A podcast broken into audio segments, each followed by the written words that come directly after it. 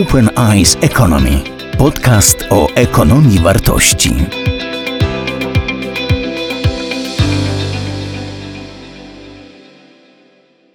Dobry Państwu. Zapraszam na kolejny wykład z cyklu Ekonomia Wartości.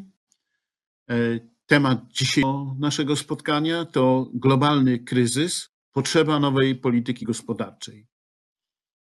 E, Gościem dzisiejszego wykładu, gościem specjalnym jest pan profesor Marek Belka. E, Jeśli mogę powitać e, pana profesora, to dziękuję bardzo za przyjęcie zaproszenia i krótko przypomnę, że pan profesor Marek Belka jest związany z Uniwersytetem Łódzkim i środowiskiem łódzkim, ale e, przede wszystkim działalność publiczna pana profesora była związana z Warszawą i innymi e, stolicami, bo pan profesor e, był prezesem rejestrów, był także Narodowego Banku, był także torem w Międzynarodowym Walutowym, a obecnie jest europosłem. Jeszcze raz bardzo dziękuję za przyjęcie zaproszenia.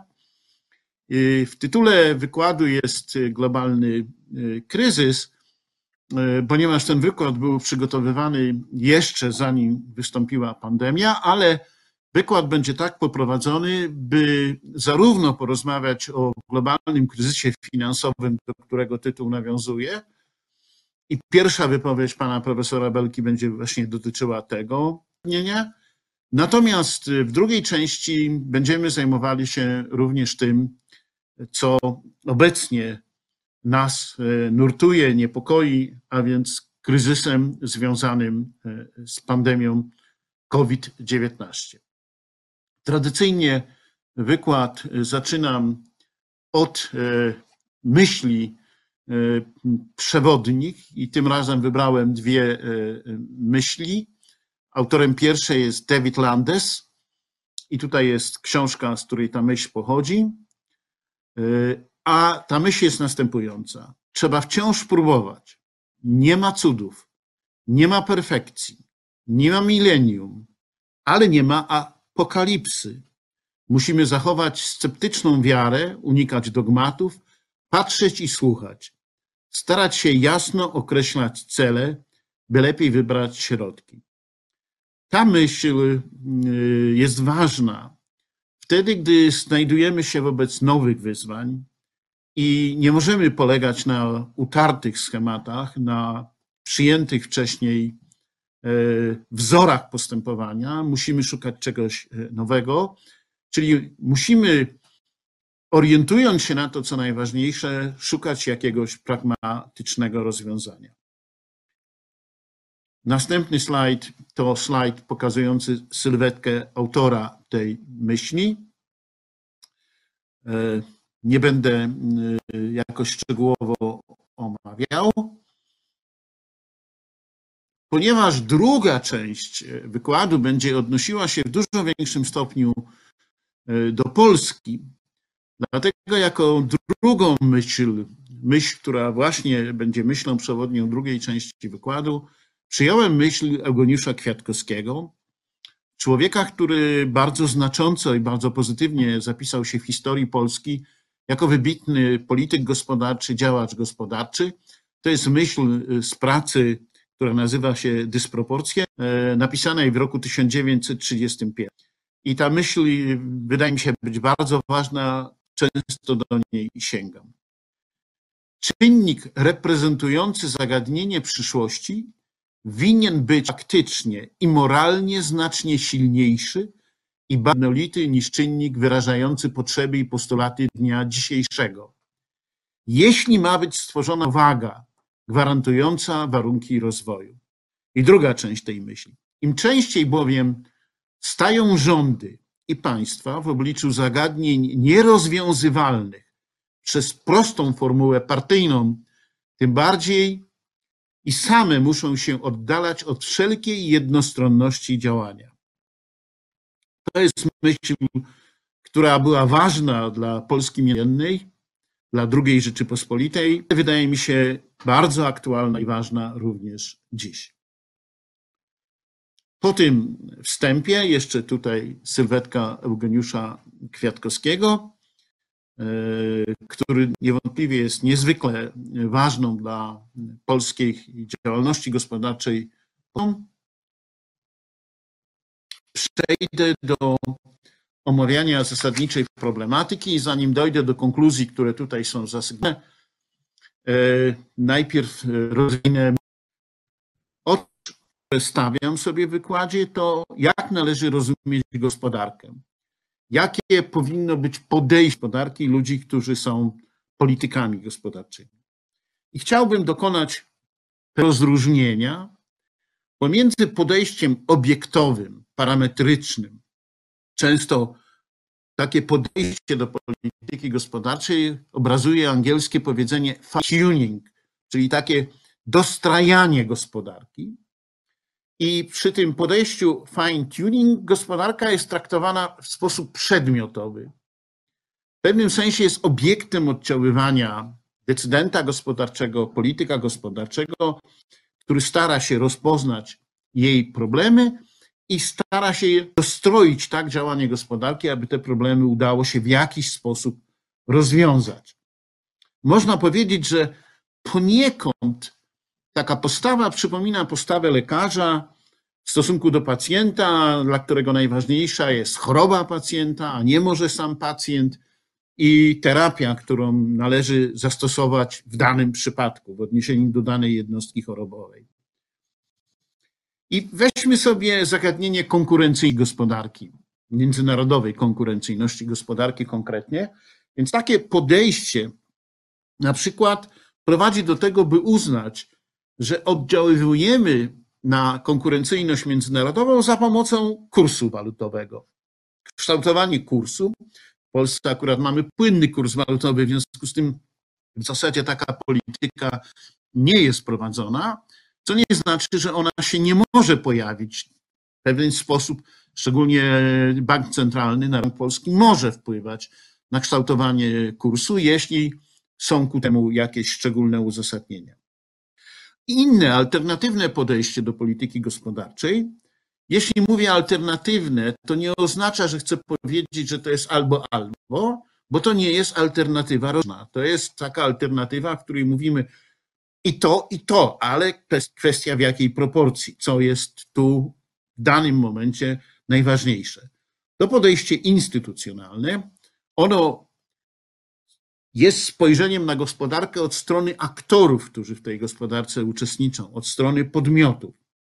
I tutaj nie mamy do czynienia z zastosowaniem jakiegoś bodźca, przyjęciem jakiegoś parametru, czy kształtowaniem tego parametru, a właśnie z rozwiązywaniem, myśleniem o rozwiązywaniu problemów. I weźmy zagadnienie międzynarodowej konkurencyjności gospodarki. Ktoś, kto patrzy nie przez pryzmat parametrów, bodźców, takich zmiennych, które oddziaływują na e, gospodarkę jako obiekt, powie, że międzynarodowa konkurencyjność gospodarki zależy na przykład od poziomu i profilu edukacji.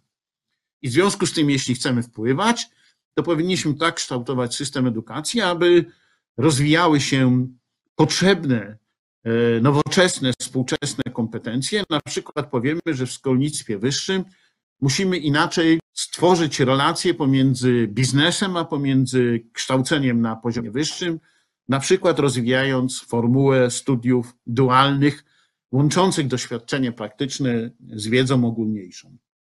Otóż te dwa podejścia niewykluczające się, one powinny być ze sobą łączone, one orientują się na innego rodzaju partnerów i innego rodzaju e, narzędzia. A teraz chciałbym na tym tle powiedzieć, jak wygląda to z perspektywy ekonomii głównego nurtu. Jak ekonomiści neoklasyczni, ekonomiści głównego nurtu widzą ten problem, a chcę od razu powiedzieć, zanim przejdę do przedstawienia konkluzji, y, że to jest inne spojrzenie niż te, które ja y, zaproponować.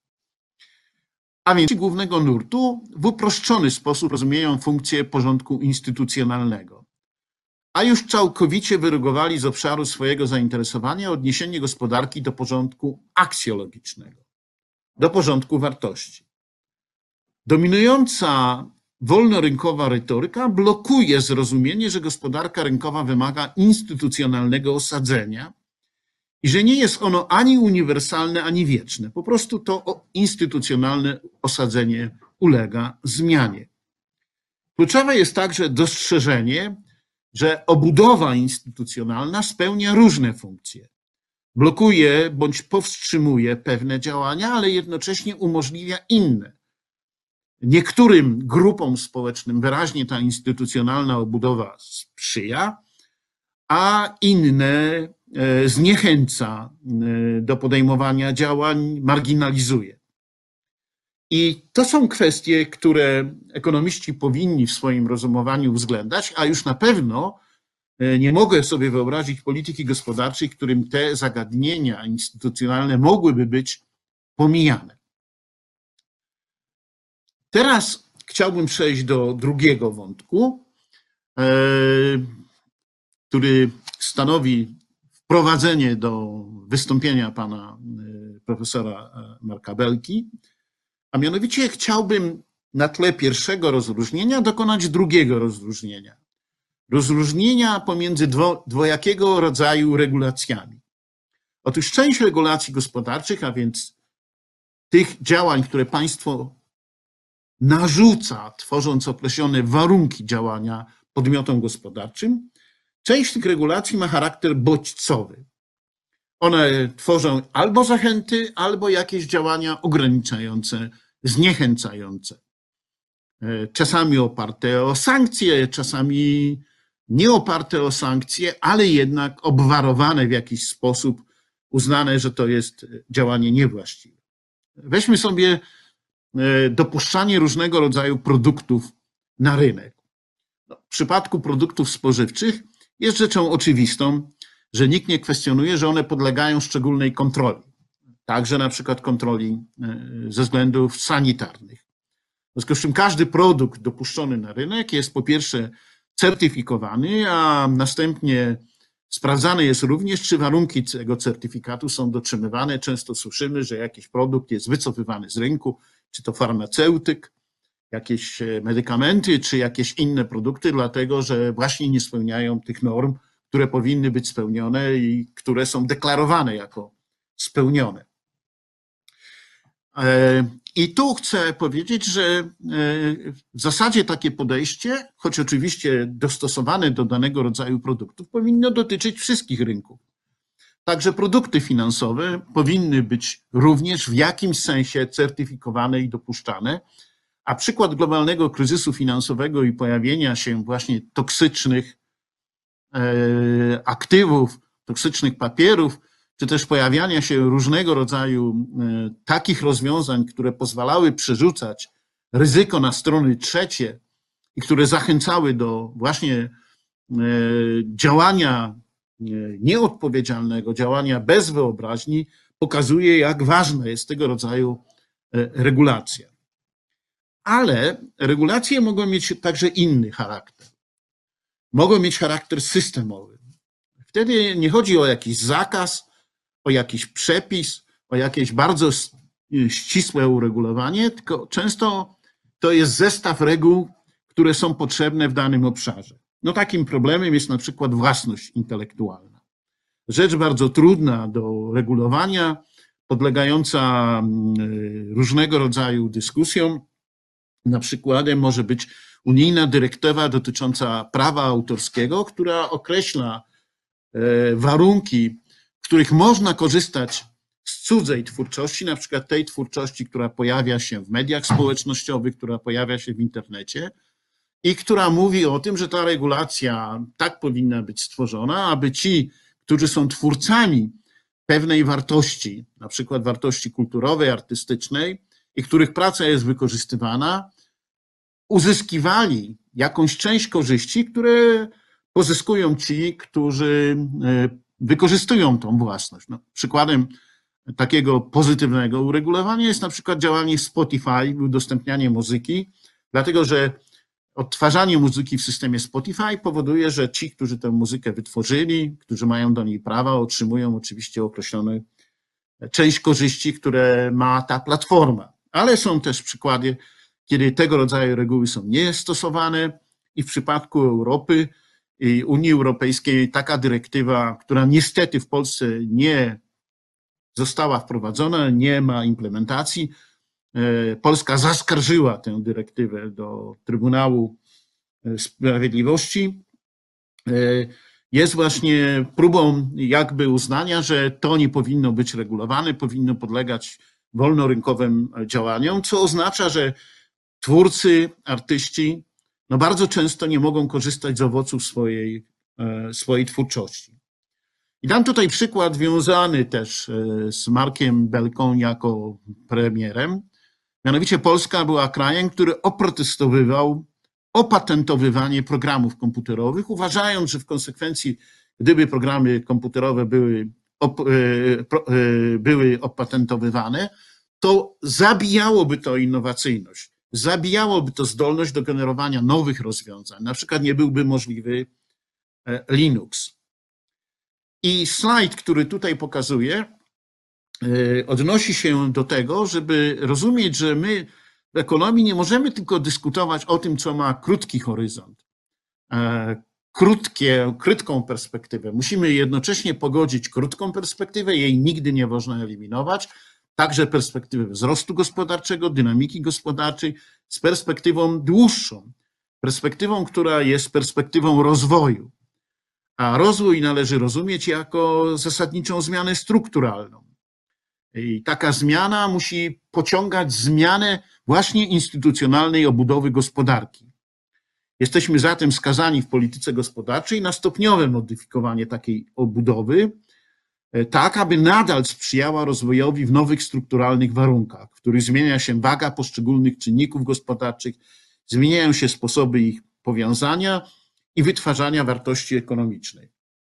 Jeśli w związku z tym e, jest tak, że e, globalny kryzys finansowy dotknął tak wiele krajów, tak wiele gospodarek, wywołał tego rodzaju negatywne konsekwencje, to oczywistą jest rzeczą, że należało się zastanowić nad tym, co szwankowało, czego zabrakło w tym układzie instytucjonalnym, szczególnie regulacji rynków finansowych, rynków kapitałowych, co byłoby potrzebne i e, można zobaczyć, jak po opanowaniu pierwszej fazy tego kryzysu pewne zmiany instytucjonalne były wprowadzane w odniesieniu do systemu bankowego czy w odniesieniu do innych obszarów ale chcę zostawić tę problematykę mojemu gościowi.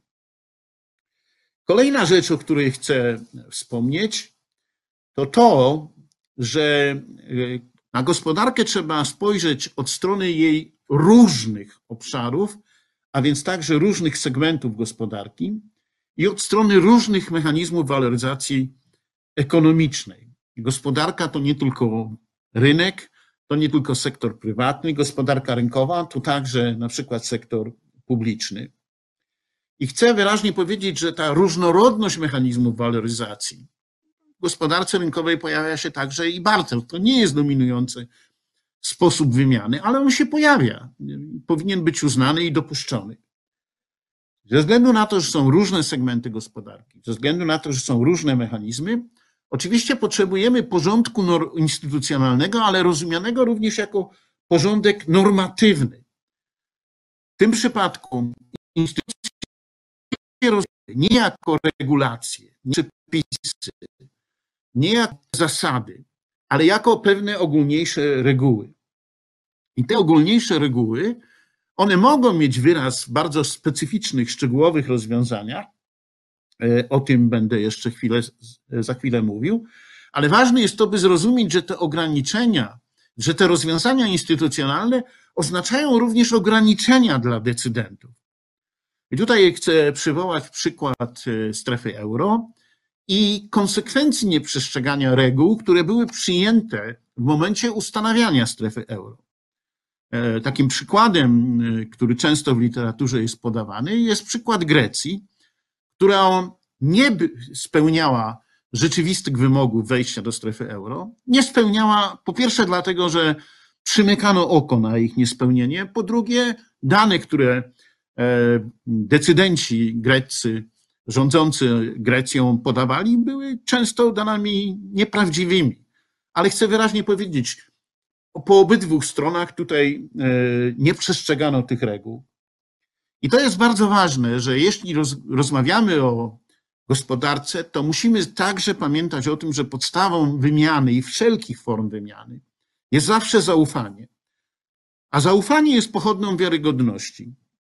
Więc jeśli chcemy, żeby różne instytucje, e, o których tutaj e, możemy mówić, były rzeczywiście instytucjami, które tworzą ten porządek instytucjonalny, tworzą ład normatywny, to bardzo ważne jest to, że one muszą być wiarygodne dla uczestników rynku.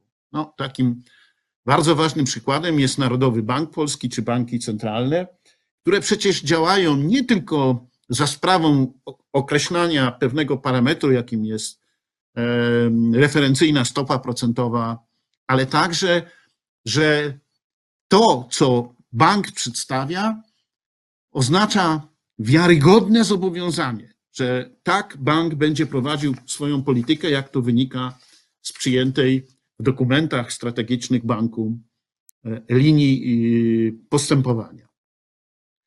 Co wynika z tego w sensie syntetycznym? Nieprzestrzeganie instytucjonalnych reguł w imię sprawności rządzenia to prosta droga do nieprzestrzegania umów i zobowiązań, których są one fundamentem, a także zobowiązań obywateli wobec państwa. I mam wrażenie, że ten problem e, normatywności i normatywnego podstawy ładu instytucjonalnego jest bardzo ważny, a my jesteśmy, żyjemy w kraju, w którym ta normatywność od lat jest podważana. Po drugie, długofalowym następstwem nieprzestrzegania tych reguł musi być słabość pieniądza jako publicznie ustanowionego środka wymiany. Ten środek działa przede wszystkim mocą niepisanej umowy opartej na zaufaniu i wzajemnym zobowiązaniu. Więc jeśli patrzymy na gospodarkę rynkową zarówno od strony realnej, jak i od strony finansowej, a od strony finansowej widzimy fundamentalne znaczenie pieniądza w gospodarce rynkowej, to pamiętajmy, że muszą być instytucje, które przestrzegają, dbają o siłę nabywczą pieniądza, no właśnie na przykład bank centralny, jak też różne inne instytucje, które nie powinny wywoływać skutków, e, które mogłyby osłabiać siłę nabywczą pieniądza. Powoli będę e, kończył tę część e, wykładu, aby stworzyć możliwość przedstawienia swojego wystąpienia panu profesorowi i będę to starał się podsumować za pomocą slajdu, który mówi o wymiarach polityki gospodarczej. A więc odróżnijmy koniunkturalny wymiar polityki gospodarczej, wtedy, gdy chodzi o utrzymanie gospodarki na ścieżce wzrostu zbliżonego do produktu potencjalnego oraz zapobieganie stanom głębokiej, niestabilnej nierównowagi. Polityka koniunkturalna nie jest polityką nakręcania koniunktury, jest polityką, która ma stabilizować koniunkturę, ma powodować, że wzrost jest zbliżony do produktu potencjalnego. I jednym z elementów stabilizowania gospodarki jest polityka pieniężna, która polega zarówno na tym, że się podejmuje decyzje, jak i w pewnych warunkach się nie podejmuje decyzje, bo w Polsce konwencjonalna polityka pieniężna prowadzona bardzo konsekwentnie przez NBP, wtedy gdy prezesem był profesor Marek Belka, polegała na tym, że trzymaliśmy się naszego celu który był celem 2,5% inflacji z odchyleniami pomiędzy 1,5 i 2,5%. I jeśli te odchylenia były inne, to musieliśmy to wyjaśniać rynkowi, dlaczego nie podejmujemy działań. I rynek na ogół ufał, że to, co prezes banku i Rada Polityki Pieniężnej referowała, jest wiarygodnym wyjaśnieniem i rzeczywiście rynek orientował się na politykę banku centralnego. Dalej chcę podkreślić, że w polityce koniunkturalnej niezwykle ważna jest wiedza ekspercka i umiejętność dostrzegania punktów zwrotnych koniunktury. Do tego potrzebna jest rzeczywiście głęboka wiedza ekspercka. E, ale polityka koniunkturalna to nie tylko polityka pieniężna, to także polityka fiskalna i tutaj chcę wyraźnie powiedzieć, że bardzo ważne jest przyjmowanie pewnych reguł, ram, w których się polityka fiskalna ma dokonywać. No, w naszym przypadku to są normy, które są wpisane w konstytucji, ale także stabilizująca reguła wydatkowa. Dzisiaj w Polsce bardzo mocno dyskutujemy, czy wolno w warunkach epidemii i na jakich zasadach odstępować od stabilizującej reguły wydatkowej, czy wolno w związku z tym rządowi e, całkowicie swobodnie prowadzić politykę fiskalną. Dalej chcę podkreślić, że e, polityka gospodarcza musi mieć swój wymiar strukturalny, podejmować działania i przedsięwzięcia gospodarcze wzmacniające konkurencyjność gospodarki i tworzącą warunki do długookresowego wzrostu gospodarczego. Musi, e, no między innymi takim elementem polityki strukturalnej jest zapobieganie monopolizacji gospodarki, czyli dbanie o to, żeby istniała wewnętrzna konkurencja, Także rozpoznawanie pewnych e, ekonomicznych dysfunkcji. Na przykład w Polsce taką słabością jest ciągle relatywnie niski poziom oszczędności, a w konsekwencji też niski poziom e, inwestycji. I to jest słabość strukturalna, która właśnie powinna być przedmiotem oddziaływania polityki gospodarczej. Polityka musi mieć swój wymiar instytucjonalny, a więc tworzenie odpowiednich warunków dla szeroko rozumianej przedsiębiorczości i innowacyjności, o tym mówiłem, i musi mieć swój wymiar akcjonormatywny. Ten wymiar, który odnosi politykę gospodarczą nie do stabilności, nie do struktury, nie do porządku prawnego, instytucjonalnego, a do celów rozwoju. Do tego, co wiąże się z jakością życia i warunkami e, życia mieszkańców danego kraju. I e, chcę wyraźnie powiedzieć, że każdy z tych wymiarów polityki gospodarczej musi być ze sobą połączony. To nie są wymiary rozłączne. I w każdym z tych wymiarów potrzebujemy specjalistycznej wiedzy, potrzebujemy specyficznych narzędzi posługiwania się nimi. Proszę Państwa, czas na wystąpienie, pierwsze wystąpienie pana profesora Marka Belki. Umówiliśmy się że pan profesor będzie miał dwa wejścia. W pierwszym wejściu będzie odnosił się głównie do globalnego kryzysu finansowego i do swojego doświadczenia e, w przeciwdziałaniu skutkom tego kryzysu, zarówno w roli, e, którą spełniał w Międzynarodowym Funduszu Walutowym, jak i w roli prezesa Narodowego Banku Polskiego. Marku, czas dla Ciebie. Dziękuję bardzo. Mm, więc e, jeżeli chodzi o kryzys e, lat 2008-2009, wielki kryzys finansowy, e, to chciałbym na ten temat powiedzieć, znaczy moją wypowiedź zmieścić w czterech punktach. Po pierwsze, chciałem odnieść się do tego, skąd ten kryzys się wziął, jakie były przyczyny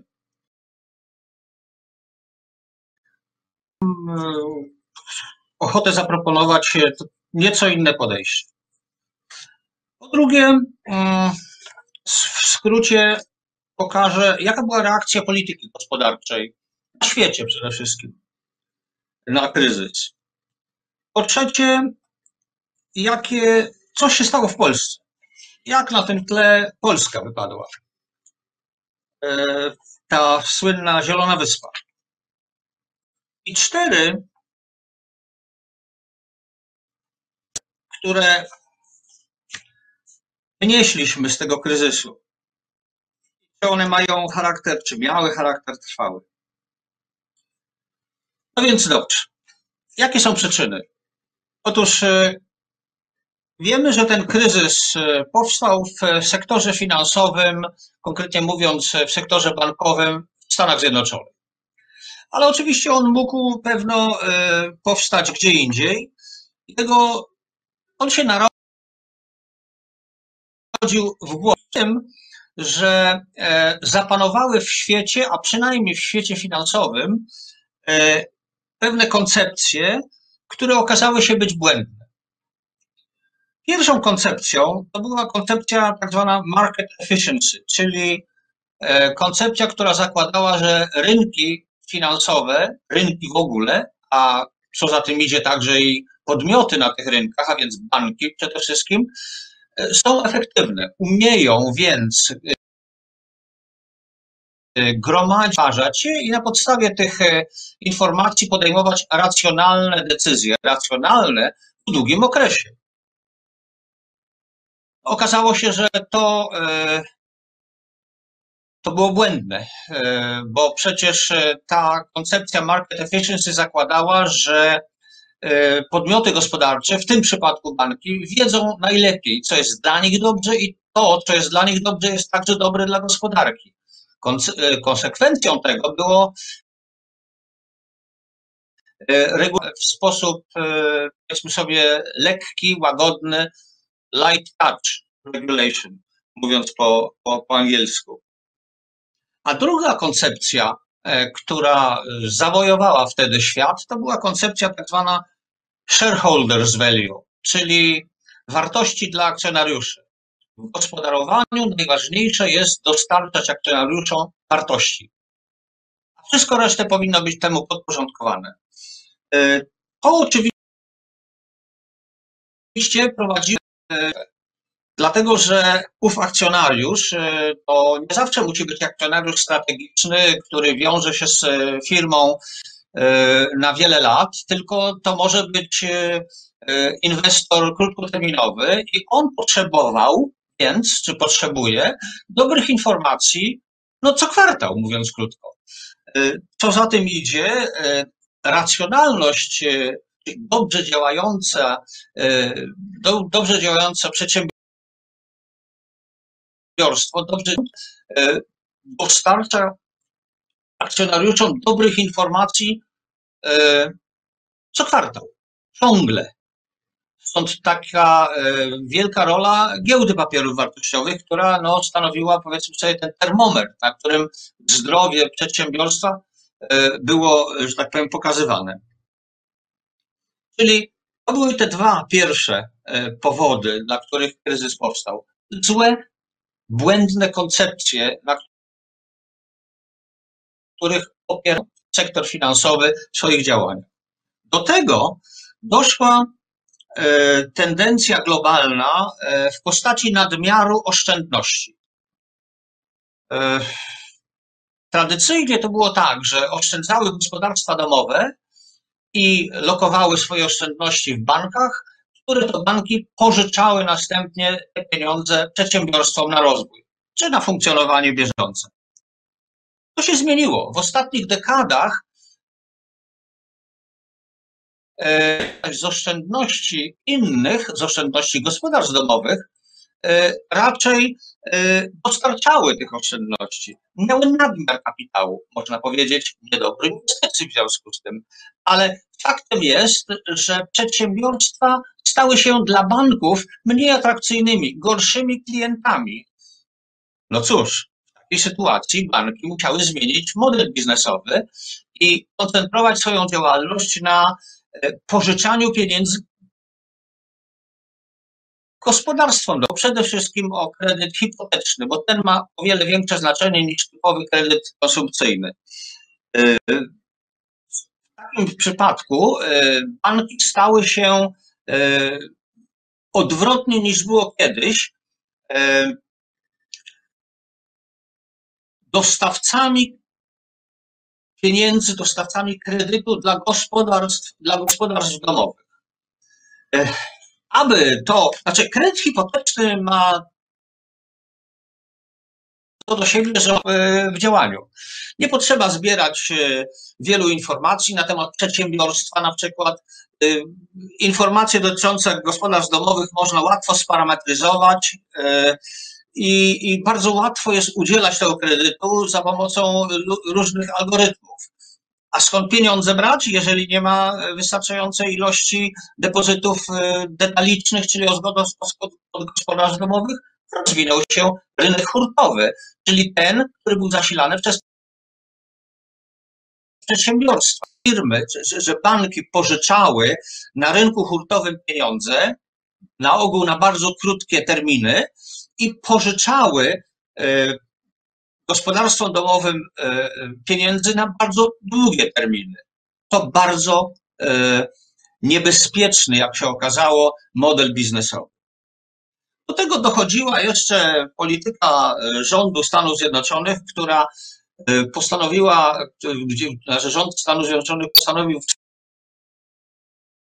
wspierać dla uboższych części społeczeństwa amerykańskiego, no to była część tego podtrzymywania niepisanego amerykańskiego kontraktu społecznego.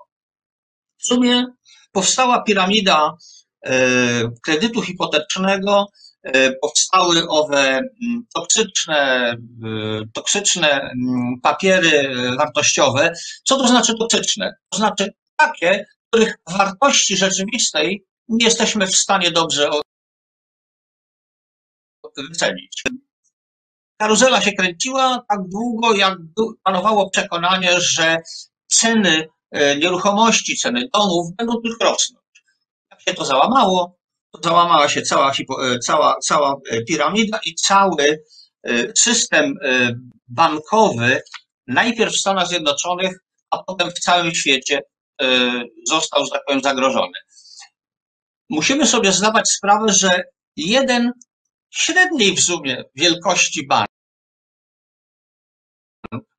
To spowodowało olbrzymie, olbrzymie, olbrzymią reakcję łańcuchową w całym świecie, gdyby pozwolić dalej e, na takie e, bankructwa, a następnych kolejności był słynny konglomerat e, finansowo-ubezpieczeniowy amerykański AIG, American Investment Insurance Group, otóż, gdyby pozwolić na dalsze, na dalsze taką, na dalszy rozwój, na rozwój, e, moglibyśmy mieć w Stanach, nie tylko w Stanach Zjednoczonych, ale w całym świecie tak zwany meltdown, czyli całkowite roztopienie się systemu finansowego. Mówiono, że żaden duży bank w świecie nie przetrwałby, gdyby nie, no właśnie, i przechodzimy do punktu drugiego, reakcja polityki gospodarczej. Otóż e, reakcja polityki gospodarczej okazała się być bardzo zdecydowana.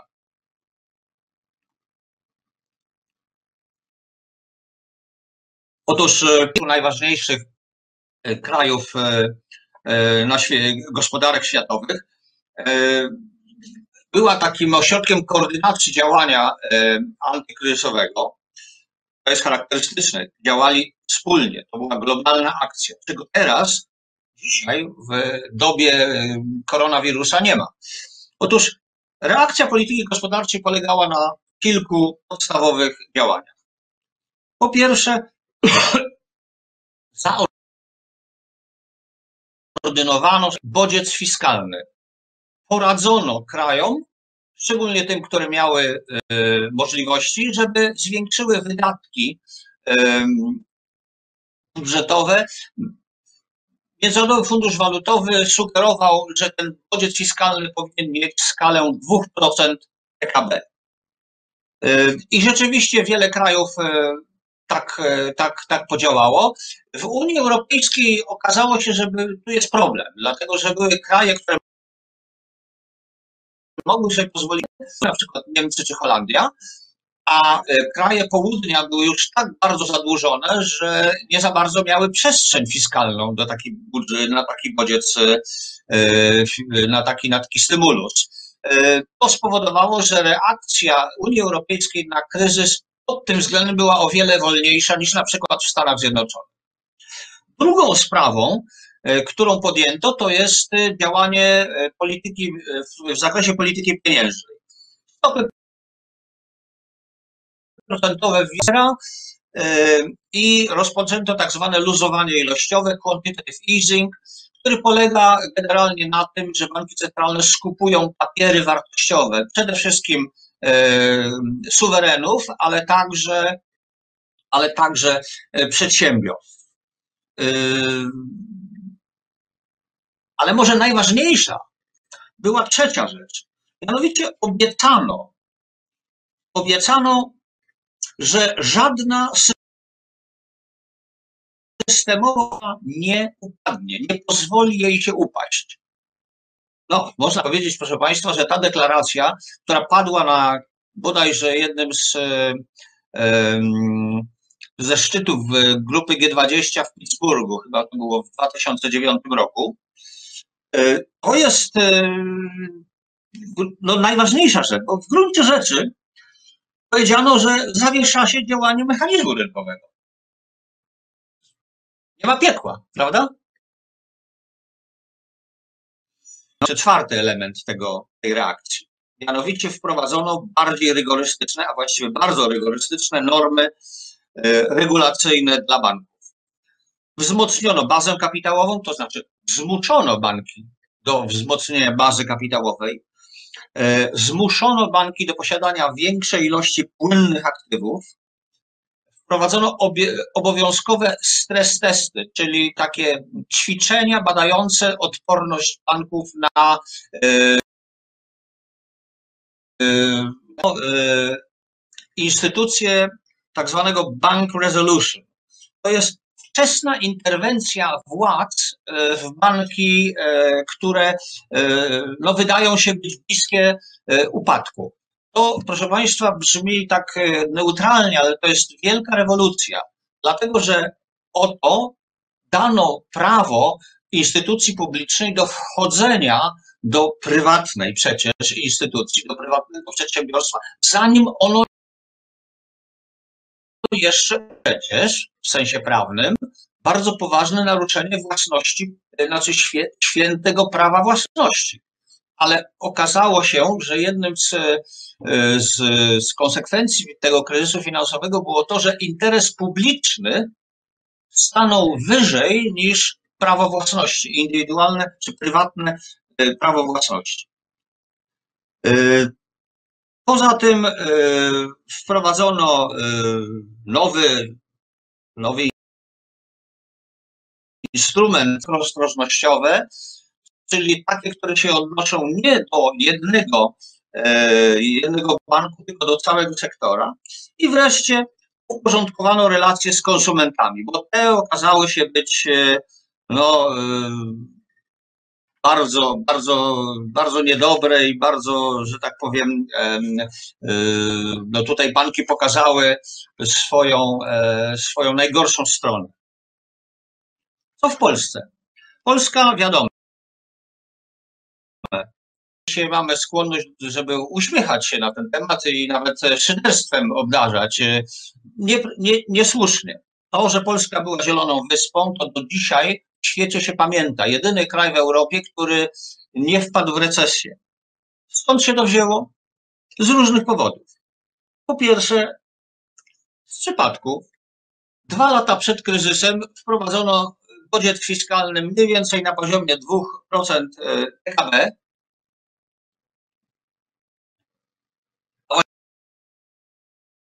Właściwie nawet istotnej obniżki podatków i składek na ZUS. To był ten, e, ten pakiet e, Żytygilowski. Po drugie, obniżono stopy procentowe w NBP. E, po trzecie, osłabił się złoty, ale osłabił się dlatego, że przed kryzysem się gwałtownie wzmocnił. Także mielibyśmy, mieliśmy dużo szczęścia. No i może najważniejsza rzecz kontrowersyjna to jest to, że na wzrost deficytu budżetowego przez dwa lata niemalże do poziomu 8% PKB. E, pozwolono działać e, e, automatycznym stabilizatorom, stabilizatorom koniunktury. Gdybyśmy chcieli utrzymać deficyt na poziomie 3%, a nie 7,5-8%, to mielibyśmy recesję prawie tak poważną jak w krajach sąsiednich przy te, te elementy przy dobrej strukturze polskiej gospodarki, małym sektora oraz zdywersyfikowanym eksporcie, y, sprawiło, że odnieśliśmy sukces, o którym się pamięta na świecie do dzisiaj. I ostatnia rzecz, może naj, najbiedniej tutaj będę wyglądał. Jakie to lekcje odrobiliśmy, jakie, jakie wyciągnęliśmy lekcje my jako świat, nie jako Polska. E, z kryzysu 2008-2009? No cóż, po pierwsze, przekonaliśmy się, czy przekonano się, że e, co się liczy, to e, łączny wolumen długu publicznego i prywatnego. Bo się okazuje, że prywatny dług bardzo łatwo się staje długiem publicznym. Przykład Irlandii czy Hiszpanii. Po drugie, że sektor finansowy, który zawsze uważano za bezwzględnie i bezwarunkowo motor rozwoju gospodarczego, ma swoje optimum, ma, ma, ma swój optymalny rozmiar, po przekroczeniu którego e, sektor, e, sektor bankowy, to zresztą jest proste. Co to znaczy, że jest przerośnięty sektor bankowy czy sektor finansowy? To znaczy, że jest więcej długu w gospodarce. Przecież rozmiar banków, rozmiar instytucji finansowych mierzy się wielkością kredytu, czyli długu z drugiej strony patrząc kraj mniej zadłużony ma mniejszy system, e, mniejszy sektor finansowy. Za mały sektor finansowy niedobrze, za duży też niedobrze. Polska ma szczęście. Jest akurat tam, gdzie powinna być. Mieliśmy się tego, że rynki nie są efektywne, że racjonalność krótkoterminowa, e, ta, o której mówiłem, która ma przynosić co kwartał dobre wiadomości akcjonariuszom, e, prowadzi do, e, od czasu do czasu do e, zjawisk katastrofalnych, takich jak to w teorii ekonomii się mówi, momentów Mińskiego. Hyman Miński, taki ekonomista, który kilkadziesiąt lat temu, można powiedzieć, przewidział zachowanie. I wreszcie, może najbardziej banalna lekcja, ale bardzo się sprawdziła e, w latach 2008-2009. Najlepszym lekarstwem na zewnętrzne szoki jest silna, dobrze zrównoważona gospodarka. Wprawdzie szok dotyczył wszystkich, ale nie wszyscy, nie wszystkie kraje, nie wszystkie gospodarki jednakowo na niego zareagowały. Myśmy akurat mogli wejść w ten kryzys z odrobiną szczęścia, ale przede wszystkim z bardzo przyzwoicie prowadzą. Czy, I no, na koniec jedno zdanie. Czy ten, czy ten kryzys zmienił świat? No bo jak przychodzi jakiś kryzys, to zaczynamy spekulować, co zresztą ma obecnie też miejsce. Na ile, prawda, nam się zmienią zachowania ludzi? No i rzeczywiście system bankowy okazał się być bardziej, bardziej, bardziej ostrożny. E, banki zwiększyły kapitał w sposób radykalny, ale nie dlatego, że chciały. Natomiast nie sądzę, żeby te zmiany miały charakter fundamentalny. E, musimy też pamiętać, że e, zapobieżenie katastrofie gospodarczej w roku 2008-2009 spowodowało także bardzo istotne, ujemne skutki uboczne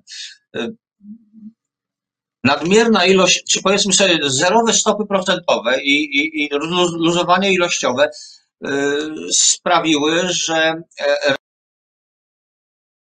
relacje, y, akcje zdrożały. Można powiedzieć, że w latach 2014-19 Y, nastąpiła na świecie wielka hossa na rynkach kapitałowych, w gruncie rzeczy nie odzwierciedlająca y, stanu gospodarki światowej. Można więc powiedzieć, że ta bańka została przekuta dzisiaj przez koronawirusa, ale gdyby nie koronawirus, to kto wie, może byśmy takie załamanie mieli. To wszystko. panu profesorowi. Open Eyes Economy. Podcast o ekonomii wartości.